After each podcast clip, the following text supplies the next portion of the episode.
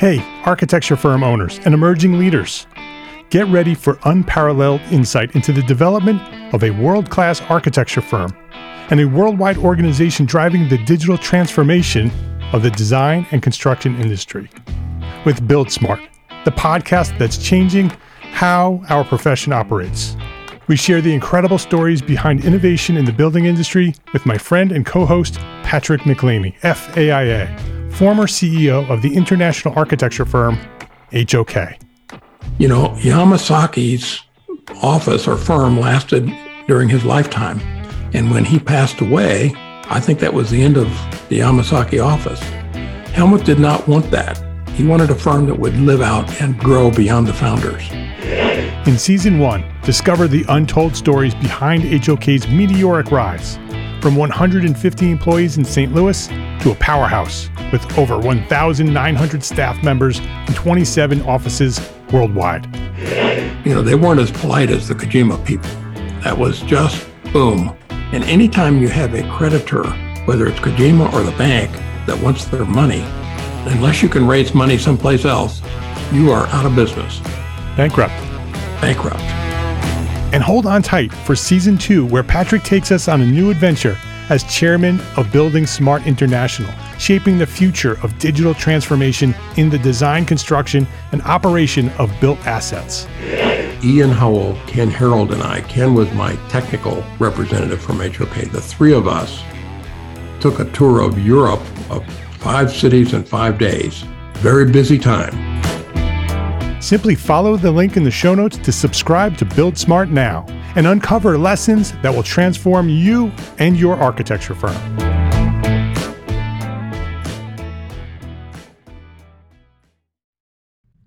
My name is Mark R. LePage, and you are listening to Entre Architect Podcast, where each week I speak with inspiring, passionate people who share their knowledge and expertise, all to help you build a better business.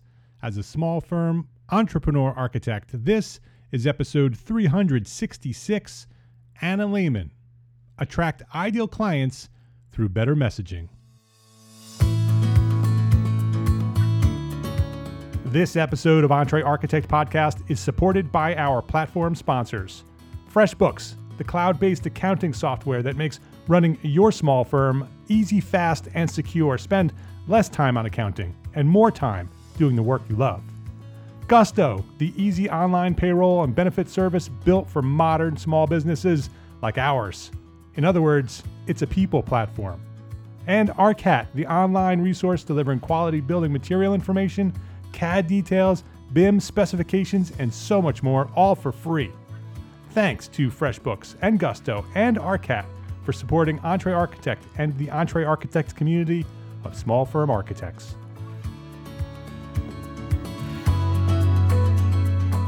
Anna Lehman, welcome to Entre Architect Podcast.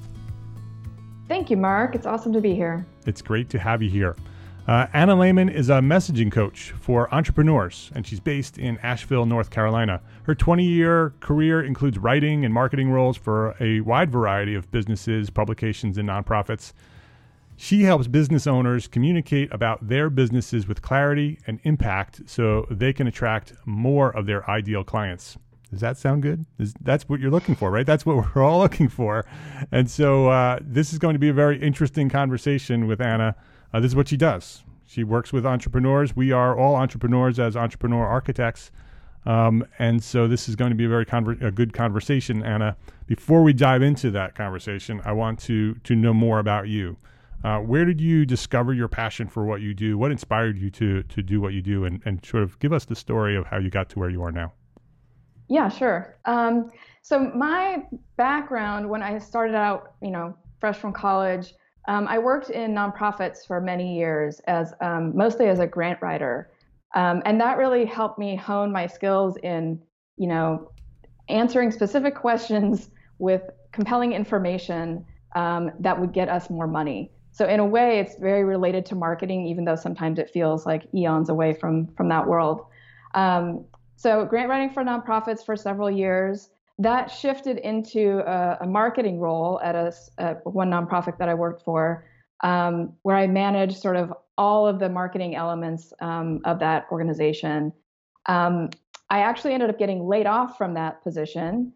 And at the time, I thought, you know, I've been kind of playing around with the idea of being a freelance writer, and I guess this is my chance to to go all in on that. So um, I did the freelance thing for a few years, and I wrote articles for big publications, small publications. I wrote um, copy and content for a lot of different small businesses.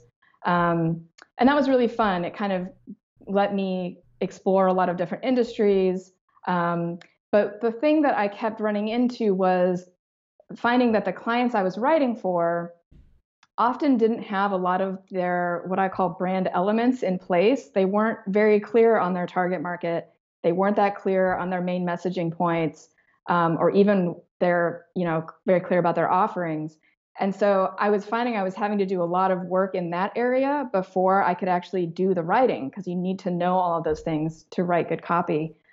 Um, so I actually worked with um, a business coach at one point, and she was asking me, you know, what are my favorite and least favorite things about the work I was doing, and kind of what my superpower was. And I was like, you know, I really love getting into why people do the work that they do. I love interviewing people. I love kind of figuring out what makes them tick.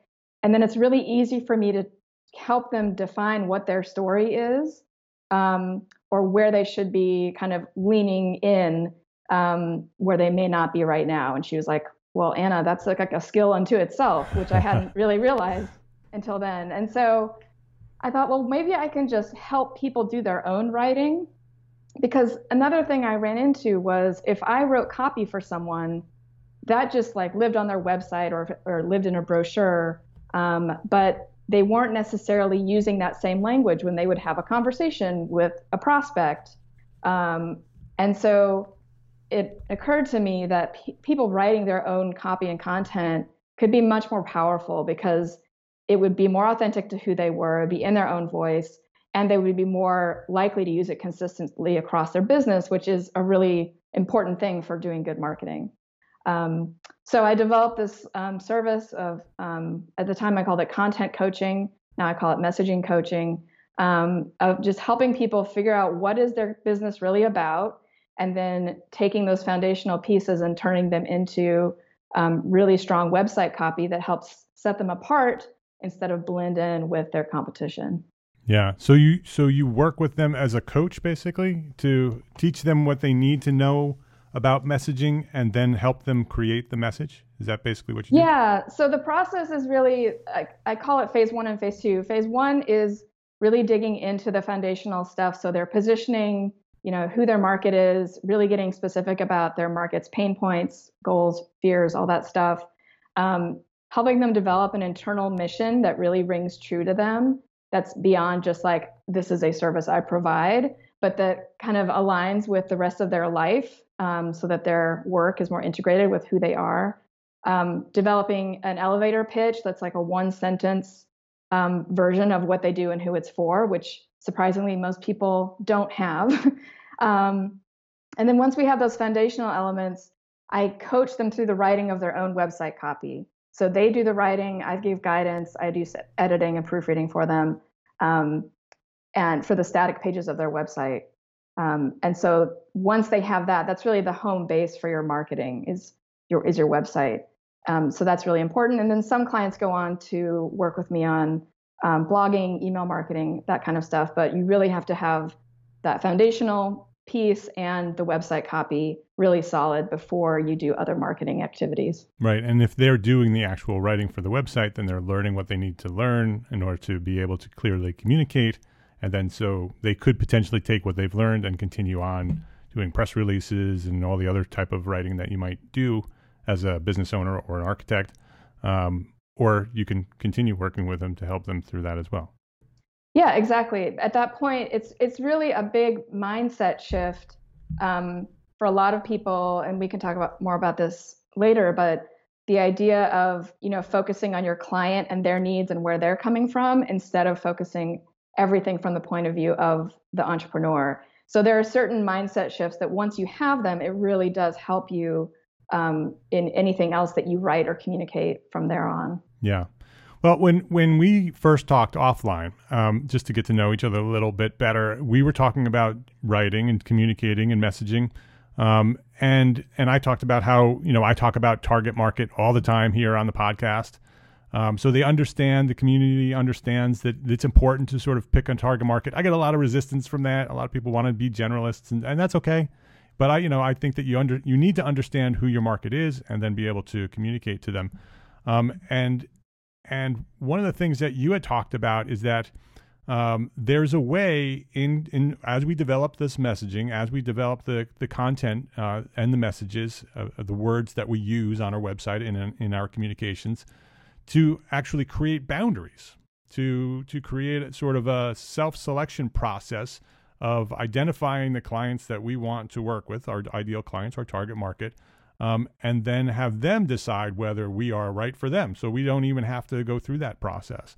Um, uh, and so you can do that through the messaging that we do in order to create specific boundaries, uh, in order to um, get to where we want to go as architects. And that lit me up. I'm like, oh, that's that is a great conversation. Uh, that's a conversation that that uh, architects want to hear. And so I wanted to bring you on the podcast and talk about that. Um, and so so let's get into that a little bit.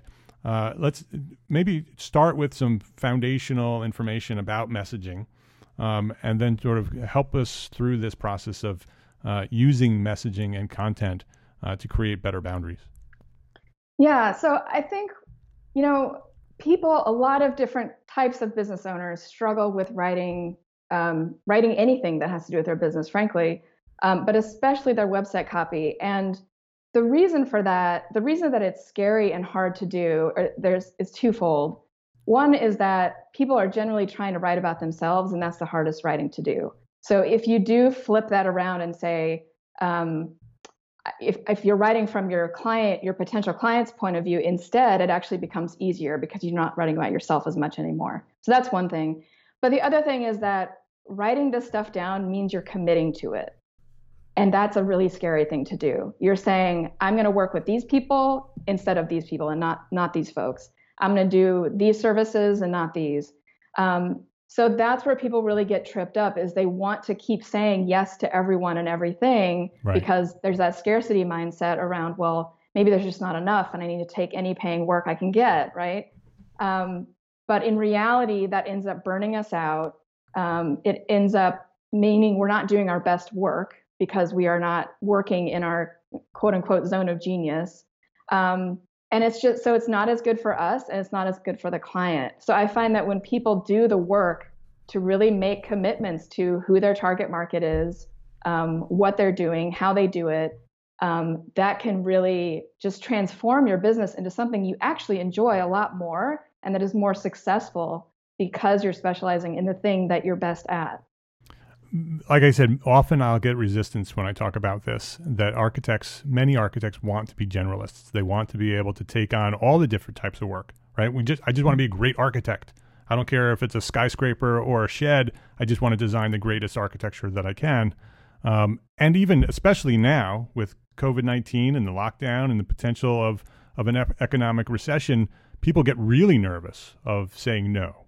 Right? And right. we're talking about with we're talking about boundaries with boundaries means that we're going to say no to some of our market.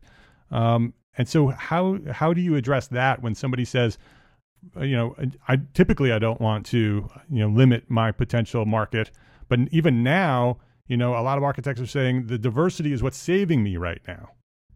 Yeah, and this is definitely a strange time. I would say in general, my response to that is that we've all had bad clients, right?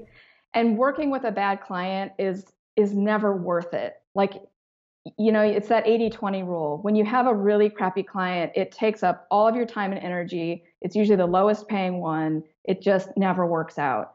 And so what we're really trying to do when we talk about you know narrowing our niche or defining our target market um, in a narrower way is we're getting pickier about what we let into our lives you know? Um, and and then the other part of that is um, when people say, you know, I want to take on everything. Um, I just lost my train of thought. Um, well, it's it's often that architects will say that that I want to do yes. every type of architecture that there is because I'm afraid to limit my options. That that if I if I say okay, I'm only going to do restaurant design, right? And I'm being advised to be the best restaurant designer in the world. Um, and you know, by doing that, I'm going to get all the restaurants. and I'm going to be very successful, right? And well, maybe that's a very bad example, seeing that restaurants are right all closed now, right but now. yes. but but that's my you know that's the that's what I often get is that if that if I limit myself to a specific target market, that that I'm that I'm losing my opportunities elsewhere. So the problem with that is, um, I mean, there are lots of problems with that, but a big one is that if you don't know who you're marketing to, you can't market effectively. Right. And so if you're, I compare it to writing a letter to your best friend versus trying to write a letter to a stranger or to a group of strangers, Right. Yeah. right? Yep.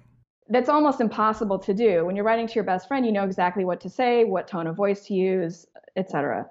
Um, so the reality is, if you are trying to reach a wide, like if you're doing commercial and residential and da da da da da, all these different things, then you're chopping up your marketing energy. And especially for really small firms, that is makes it almost impossible because you don't know, you know, you're, if if you have a defined niche, you can find out where those people hang out. You know, whether it's a conference they go to or you know a blog that they follow, you can find out where they are and you can go target them. Um, if you're trying to just reach everyone all the time, there is no marketing strategy for that, and it Right. means as an individual, you are you're really kind of overburdening yourself with this idea that you need to market to everyone all the time and just as an individual or as a small team you literally can't do that it's not possible Yeah. And if you market to everybody at all times, you're an expert to no one. exactly and that comes across you know i was just looking at some architecture sites before we got on the call and i came across this one where they say we do commercial residential state municipal we do advanced planning maintenance procedures schematic design construction administration and a few other things just ask they even say we, we'll do outhouses dog houses and bird houses from time to time which is you know they're being cute but so my Yeah. question is what do they actually do well Right. You know, Right. What, are you, as a- what are you an expert at? what are you an expert at what and i can't refer this person to somebody. You know if someone's like you know i need an architect for my new house this person is not going to pop to mind because i literally i don't understand what they do well. So um, it, it comes across as you know you're that kind of menu of services um, and it's not just services it's also markets right? They're mixing both of those things. Um, it comes across as sort of a diner menu where you've got all of these options and and usually a diner menu means the prices are cheaper than Right. if you go to if you go to a fancy french restaurant they have the prix fixe menu. You're going to pay one price and you know that the chef is an expert and has figured out what goes well together. And so you're going to pay a premium for that. So as as service providers we want to be that that french that fancy french restaurant and say you know as experts we've determined this is our sweet spot. This is what we're best at we've nailed our process for this um, and so you can trust that we're going to be the best choice for the, the project that you want to do does that make sense Yeah. Yeah, absolutely. And get paid for it, right? Because now Yeah. you are the expert, right? And Then they're they, they're looking for the expert and they're willing to pay pay a premium for that expert.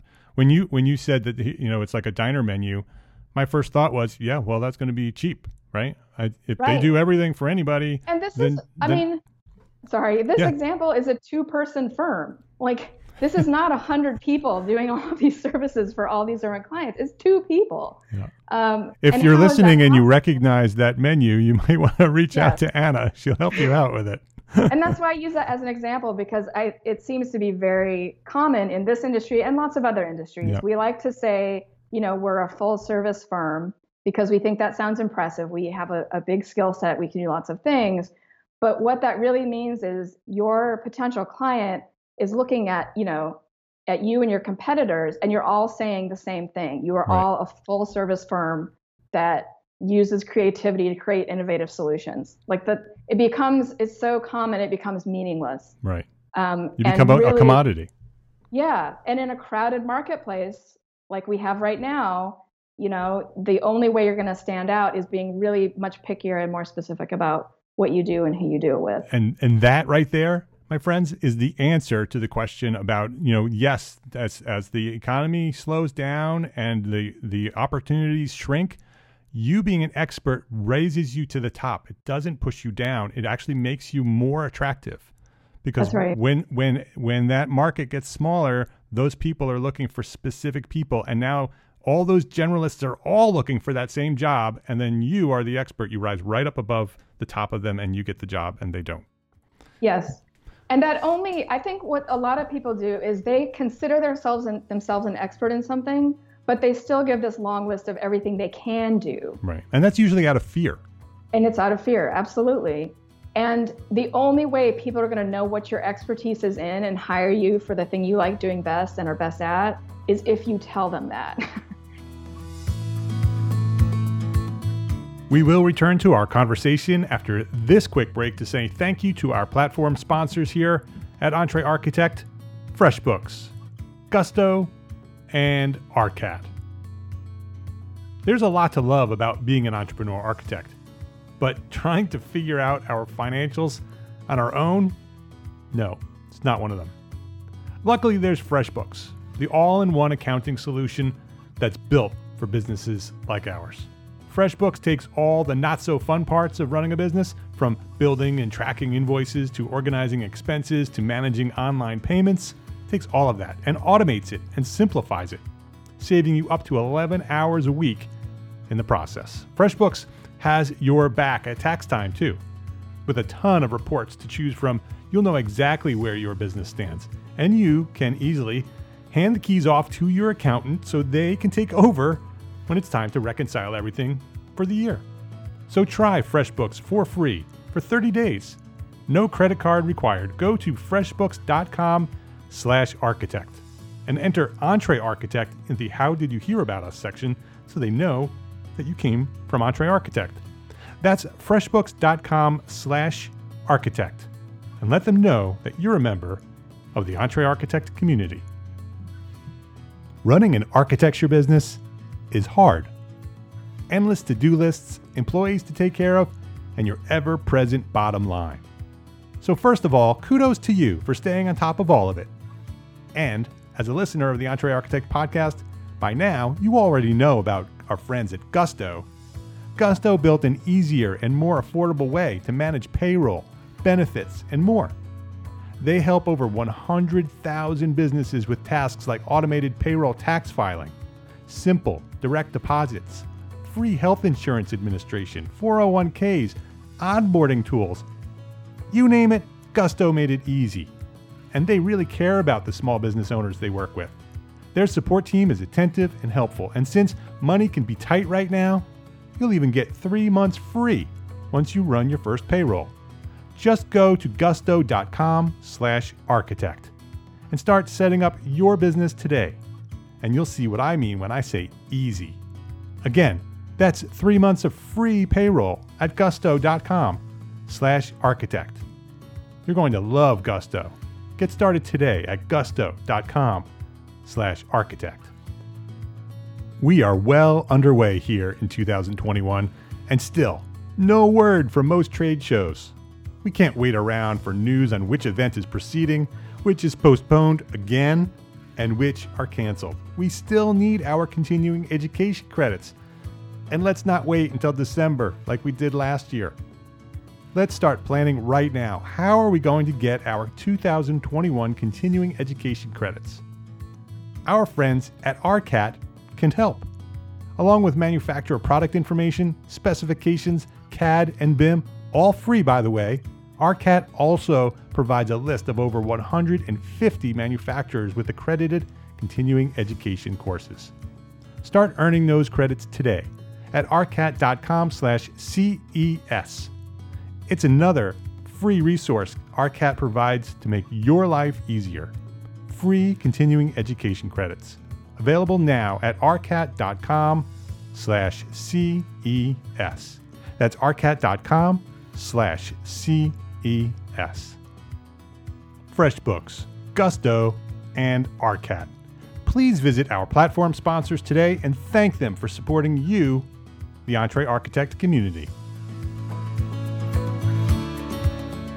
So let's go. Let's go through a process on how to. to so let's say we're listening and we're recognizing that we need to to create these boundaries. Uh, how do we do that? What are some steps that we can use to to go back to our messaging and get it right? Yeah. So it's you know it's a bigger process and it's um, it requires a lot of soul searching. You know, I would say if you can't answer the question, what do you do? with a simple answer that says, I do this specific thing for this type of client, then that's how you know you have a problem. Um, and the better you can get at answering that question in a specific way, um, the closer you're getting to um, having a perspective that's powerful that will that will come across in your content and marketing in a bigger way. If if we're one of those architects that have that that menu of services and yeah. and you're you're advising us to sort of pick the one that that we are really good at and that we can create an expertise around, how do we know which one of those pieces to pick? I think most people know. You know, when I work with clients and I say, "Okay, here's your menu of offerings right now." I bet there's some of these things you actually hate doing and I bet there are some that you you get really excited about. Um, which are they? They off the top of their head, they know right. the answer yep. to that. Right. right. We all know that. They they know it, and so a lot of my job is actually giving people permission to then pursue that thing. yep. You know, it's saying, okay, so if you hate doing this stuff, you're not making money at it, you don't like those clients, then why are you still doing that? Like, why are you letting that into your life? Let's focus on this this piece of the pie, which is the clients you like, the work you like, the thing that you're really experienced at, and that usually that thing is the thing that makes you money. Um, and so I, I think it's more about being honest with yourself. It's taking that bigger list and starting to cross things off. And that's where people get nervous. It's right. Xing the things out that makes them scared that, you know, they're never going to make money again or that it's going to be boring. That's another thing I hear a lot. They don't want to work on one thing because it'll just get boring. But in in reality, the the more you get you know into one thing, the more layers there are. Um, the more you can explore that, it it just becomes kind of I don't know. It becomes deeper and deeper. It becomes a passion. It becomes, it becomes a passion. because you pursue it and you're like, oh, I love doing this, and oh, there's more out there. I can learn more, and I become even more of an expert. And every time you do right. that, every time you become a little bit more of an expert, and you you up level, so does your fee. Your fee goes yes. right with it because the, the the the the highest experts in a field are getting paid whatever they want, right? Because yes. if there is a market out there that's looking for the architect that does this type of project, they're willing to pay you whatever because there's only one top. Yeah, right? you become incomparable. Right. It, so the closer means, you get to the top, the more money you earn. Yes, exactly. So so if if uh, okay, so we've selected we're going to we're going to focus on this. This is my passion. This is the thing that that there's a market out there for us. Um, and now I need to sort of go through the process of communicating that I am the one for that market. Um, how do I start creating some of these boundaries that we talk about? So um, I feel like there's two questions there. So one of them is, you know, really getting digging into that target market. So once you've determined who you're going to work for, you can really get inside their heads and use that information um, to attract them. Um, like I said, if you're if you're thinking about your best friend, like you know everything about them, you know what their pain points are, you know what their struggles are, you know what their goals and dreams are. Um, so once you have that on a specific type of client, I would say really mine that information. That becomes marketing gold if you can reflect that stuff back to them. Um, as far as how to create boundaries around that, um, I think it's that's where the writing of your content becomes super important. It means you have to say out loud in written form, you're committing yeah. to this, that this is what we're doing. And you're not listing all of the other things on the site the other thing I'll say about that is, you know, you may still get referrals and people who come to you for other things, and that's okay. Right. That right. then gives you the pow- the position and power to accept or deny those types of clients or the, those types of projects. Um, so this is not to say that once you've made a commitment to, um, you know, a certain niche, that you can never do anything else. That's simply not true. Um, it just means that you're putting your marketing energy in one direction, or maybe you have two different segments in two different directions instead of everywhere. Right, and um, that's a very important, a very important lesson that that because I think that's that's something that that sort of fuels the fear that if I pick this, then I don't get to do that other cool work that I'm doing. You know, if I'm picking a residential project uh, as my, you know, a single family custom residential home architect, that's what I'm going to specialize in. But I love doing restaurants, right? Mm-hmm. Just because now your marketing and your messaging is is self-selecting those clients that are high-end residential architects who in fact will not hire a generalist if they're doing a high-end custom residential project.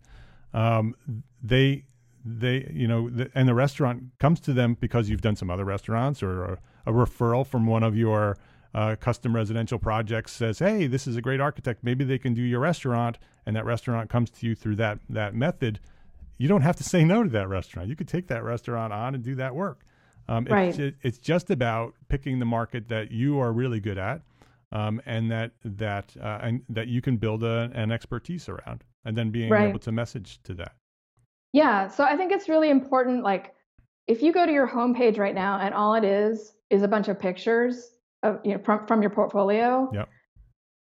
Um, that's not great because that's not really telling the visitor to your site what you do and who it's for. It's showing them pretty stuff, great, but they're they're looking at a lot of different architecture websites and they're seeing lots of pretty pictures. So how do you stand out? It's by saying uh, the first thing on your website should be this is what we do and this is who we do it for. Right. Not that like, simple, right? Just it's that, that simple. simple. And it's it's really hard for people to do. It's simple but difficult, right? Um, but a lot of people start their website with we are a blah blah blah firm that like believes in da da da da da, which is you know nice, but it doesn't really help the visitor understand if they're in the right place or not. And that's what they want to know when they immediately land on your site is is this for me?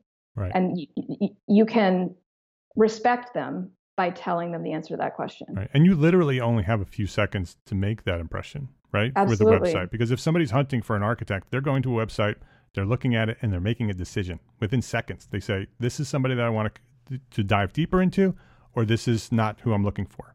And if yeah. you're not communicating that very clearly in the in the messaging and the words that they read when they pop up the website, this is who we are and this is who we work for, you know, when that when that client sees it and it resonates with them, they're like, "Oh, that is me."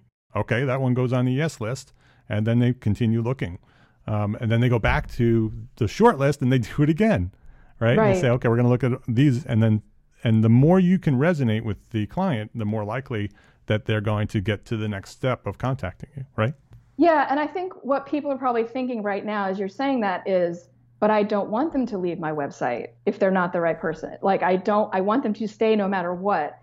And the, the truth is that's not true. You don't want to attract the wrong clients.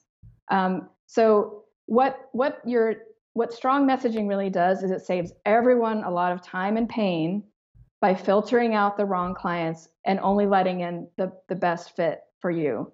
Um, because eventually you're going to find out that that wrong fit client is a wrong fit whether you take them on or not, you know, right. that's up to you. But it's it's that's damaging in some ways. That's damaging your brand. It's damaging your reputation.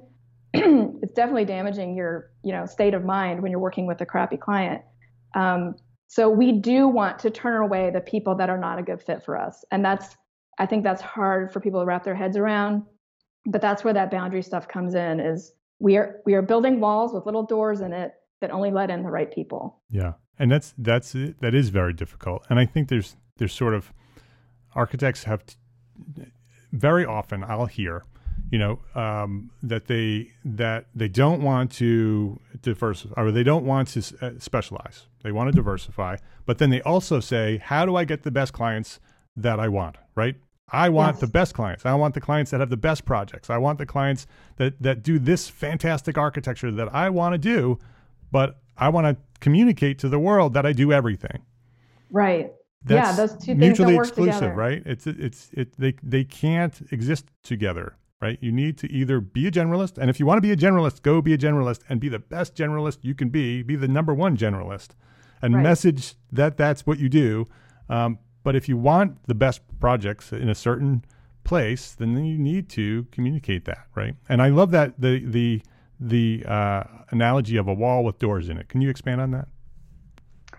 Um, sure. And I think this is something that happens. Um, well, okay. So the, the wall with doors, I think it's like, you know, you don't let just anybody into your house. You let in friends and family and certain people that you've deemed are trustworthy and you like to be around, right? So why are you letting in everyone into your business? I mean, it's it's the house that you spend, you know, your days in. Um, and so so I think you know, maybe that helps people with a comparison to just your private life. You you should hopefully have some boundaries in your private life. You need to bring those over to your business life because your business is such a big part of your life. And that's one of the reasons I do this work. I think it's so important that people are spending their work lives in a way that they find fulfilling and positive and just letting in every crappy client who comes off the street is not going to accomplish that for you. Yeah, and we're we're answering a lot of of questions to a lot of problems that architects have because another uh, thing that architects talk about is that that especially small firm architects, our community of entrepreneur architects, we're doing everything right. We're the marketing team, we are the the the sales team, we are the pr- uh, production team, we're the design team. We're doing everything, um, which means we don't have a lot of time, right? Our time is right. limited. We only have a certain amount of time every week. That doesn't change, right? We can't add more hours to the to the week. And so we need to decide on what we're going to spend our time on. And when we yes. pick a specific target market and we've created this these boundaries, this wall with doors and we're only letting in the people that we want to talk to, you've just eliminated 80% of the people that are wasting your time, right? Yes, so now you exactly. can focus on uh, converting and executing on the projects that that you really want to do. And it makes the sales process so much easier. yeah. Just it's like people will come to you and say, just take my money. You're exactly what I'm looking for. Let's just do this. And I see that time and again with clients when we get really, really clear about who their market is and we start speaking their language. The person reads your website, understands that it's exactly for them. It filters out the wrong people. So the people that get on the phone with you are super excited already. The your content has done the sale the selling for you. And the the phone call is just to make sure you're a real person and okay, let's do this. Right. Right. So, Another thing I wanted to add, no, if you don't mind. No. So the idea that there are generalist firms and specialist firms, um, what I have found is that when people start out, they're almost always generalists. Right. Almost and, out of necessity. It, yes, and I think that's an important phase to go through because you need to experiment with different types of clients, different types of projects. You need to get out there and try everything and see what you actually like doing, what kind of sticks. Um, and then after a couple years, you know, and that that time period varies from like one year to ten years. Um, uh, people realize the pitfalls of being a generalist.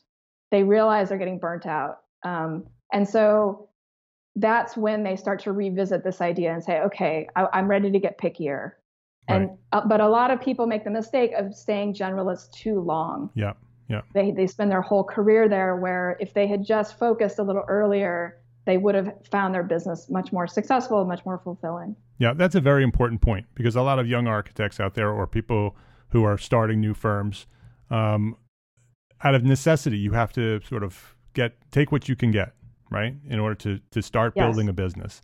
Um, if you are an expert and you can market that right from day one, then you should market that from day one, even as a as a startup. But if you don't necessarily know what your expertise is is yet, and you and you want to explore, then that diversity and that that generalist mentality is is a great way to do that. But Anna, what you were talking about of of at some certain point, you know that uh, you need to pick an expertise, right? And something happens, right, on a daily basis, it doesn't. It's not fun anymore, right? It's it's yeah. It think, there's something in there that that starts nagging you. There's something wrong, and that's what it is, right? Yes. There, there's a certain point in your career where that generalist mentality and the generalist work will shift from I'm doing this because I'm building a business and that's exciting and I'm getting the work done and that's awesome and there's really no problem because you're doing what you're supposed to be doing, that will transform into it's not working anymore. And when yeah. that feeling happens, I want to uh, make sure that's clear because that's a lot of people are experiencing that and they don't know what it is and that's what it is. It's yeah. you, you need to pick something and become an expert at it because that's where the passion comes back. Yes, exactly. And it's not yeah, just. Th- go ahead, go. No, please. Well, I, it, it's not just about the the passion, uh, because that that makes you that that makes it exciting again. The passion does, but that that fuels all the other things that Anna's talking about. It fuels your ability and desire to start going back and rebuilding things uh, in a new way, in a new mindset, shifting the way you're doing things, and that's that's part of the process of building a business, right? Right.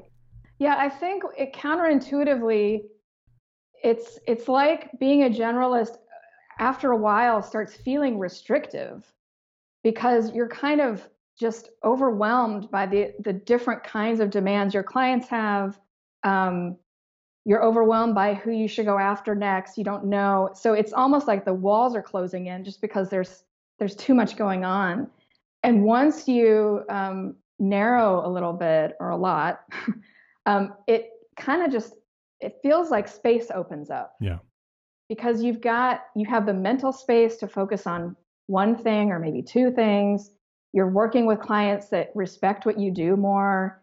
It it just shifts everything. And so yeah, I think it's that feeling of like I'm just not happy in my like maybe I'm not cut out to be an entrepreneur or you know, maybe yeah. this business thing isn't going to work. I just go get a job. You know, it's that kind of mental chatter that maybe is indicating like, okay, it's time to get get pickier. It's time to um, own your expertise and lead with it instead of burying it.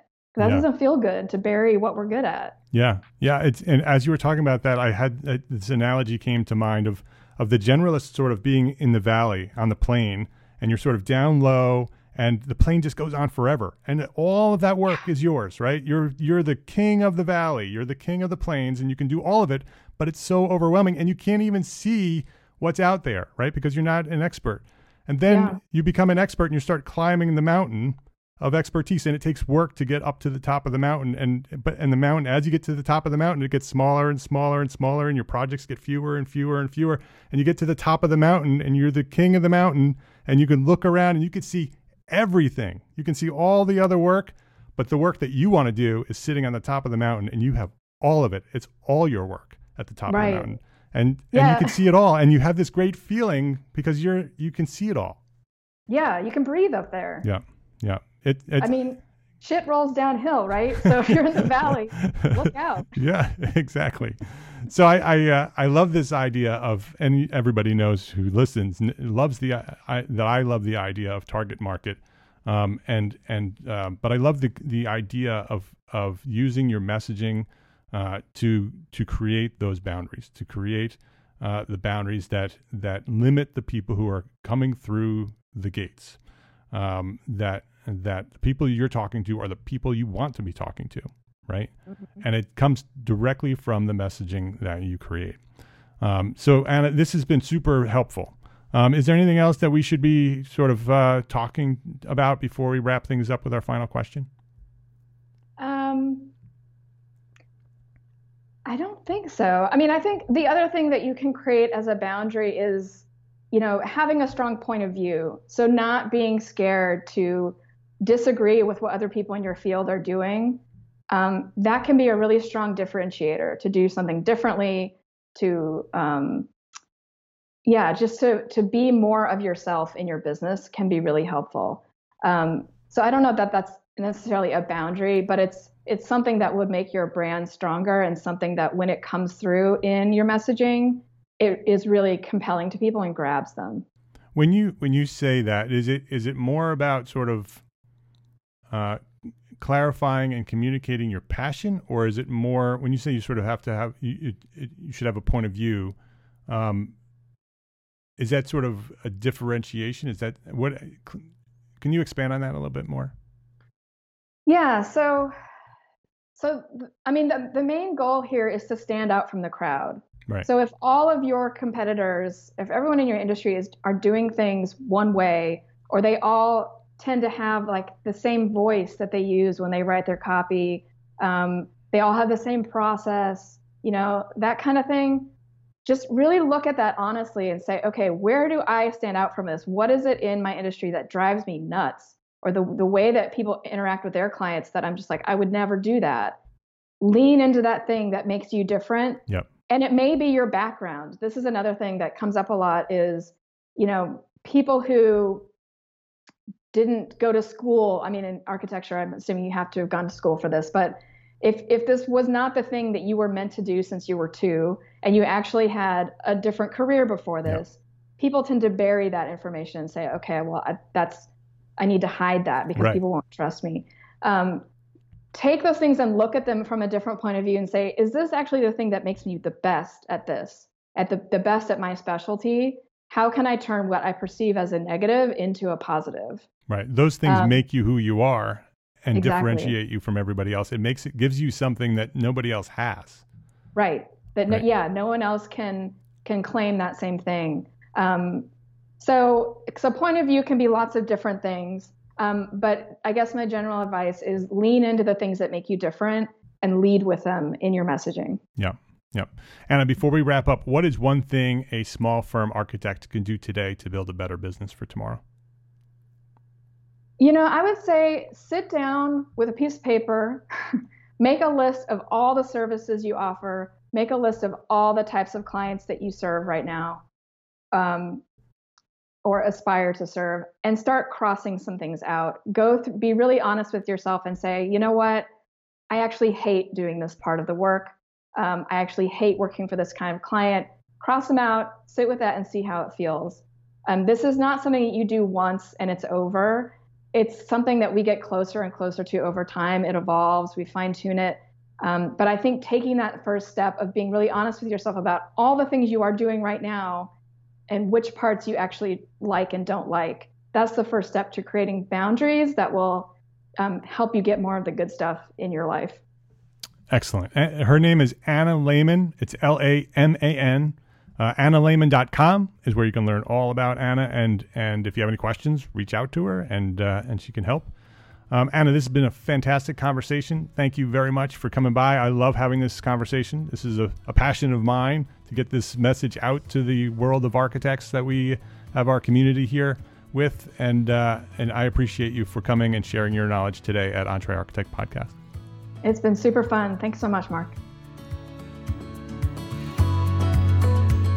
You've been listening to episode 366 with Anna Lehman. If you would like to access the show notes or share this episode, this episode that you're listening to right now, if you'd like to share this episode with a friend, it's entrearchitect.com slash episode 366. That's the link to share. Type that into an email, send it off to a friend, post it on Facebook, Twitter, wherever you want to share.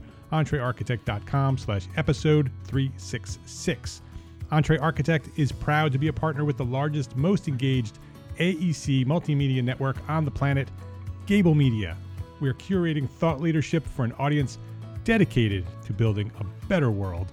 Listen and subscribe to all the shows at gablemedia.com. You'll like it. Go there right now. Gablemedia.com, G A B L media.com. And before we wrap up here today, I have a few questions for you. Do you have a financial plan?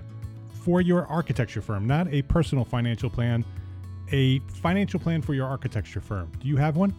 Can you track your profitability throughout the year so you know the health of your business in real time? Like right now, can you go into your system and know that you're profitable? Can you make the adjustments on a monthly basis necessary so you can end the year with profit? Throughout the year, you know where you need to be uh, on a monthly basis. So at the end of the year, you end up with 20% profit profit is the fuel for any business. For an architecture firm, it's the only thing that will allow us to focus on our best work and serve our clients at the highest level. Developing an annual financial plan is how you will build the firm you wanted when you first started this journey as an architect. That's how it works. You have to have the money and you have to have an understanding of how that money comes in and where that money goes in order to earn profit at the end of the year. The EntreArchitect P2P Profit course teaches you that. It teaches a financial management system developed specifically for architects and the unique way we work. We are unique in the way that we work, and normal financial management systems, they don't work. We don't sell widgets, we sell ideas. EntreArchitect P2P Profit course teaches a financial management system developed for us, architects. It's a comprehensive, step by step online program that will teach you how to plan for profit, how to track your progress and allow you to make the adjustments necessary month to month for financial success year after year. Enrollment is open right now. Go visit entrearchitect.com slash profit course to learn more. entrearchitect.com slash profit course. Be well, my friends. Be healthy and happy, safe and secure.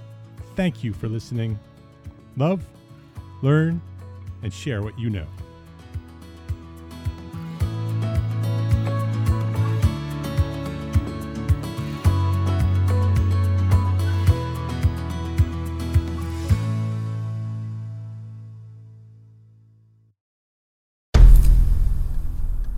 I've mentioned it to my family, but in terms of telling people like, oh yeah, we're doing this. I'm looking for projects. You got anything? Yeah. I'm, I'm, not there yet because it scares the out of me.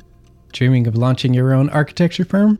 Well, buckle up for a wild ride with Emerging, the podcast that shares what it's really like to start an architecture firm where do we begin? We don't even know what type of business to formalize as. Is it an LLC? Is it an LLP? Like, how are taxes? I mean, the list is astronomical.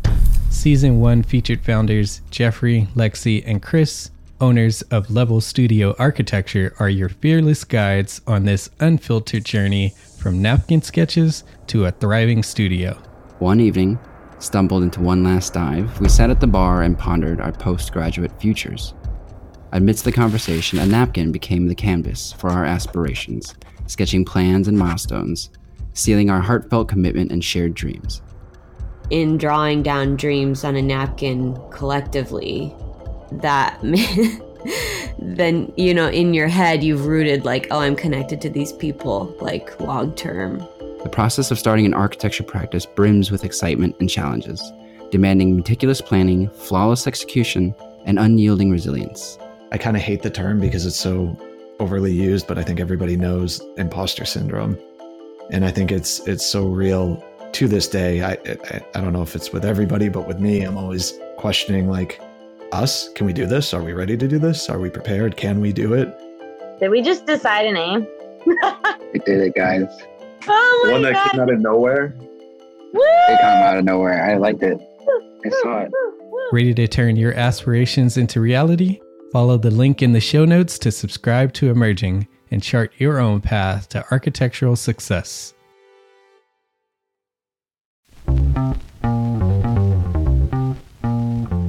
Calling all small firm architects. It's time to tap into your full potential with Entre Architects Context and Clarity, where inspiration meets innovation. Hey, it's Mark R. LePage, founder of Entre Architect, and I'm inviting you to join my two favorite co hosts. Jeff Echols and Katie Kangas as they bring together authors, experts, and thought leaders for electric conversations with entrepreneur architects around the globe. It's not just a podcast, it's a community where dreams meet action. There's a simple equation there.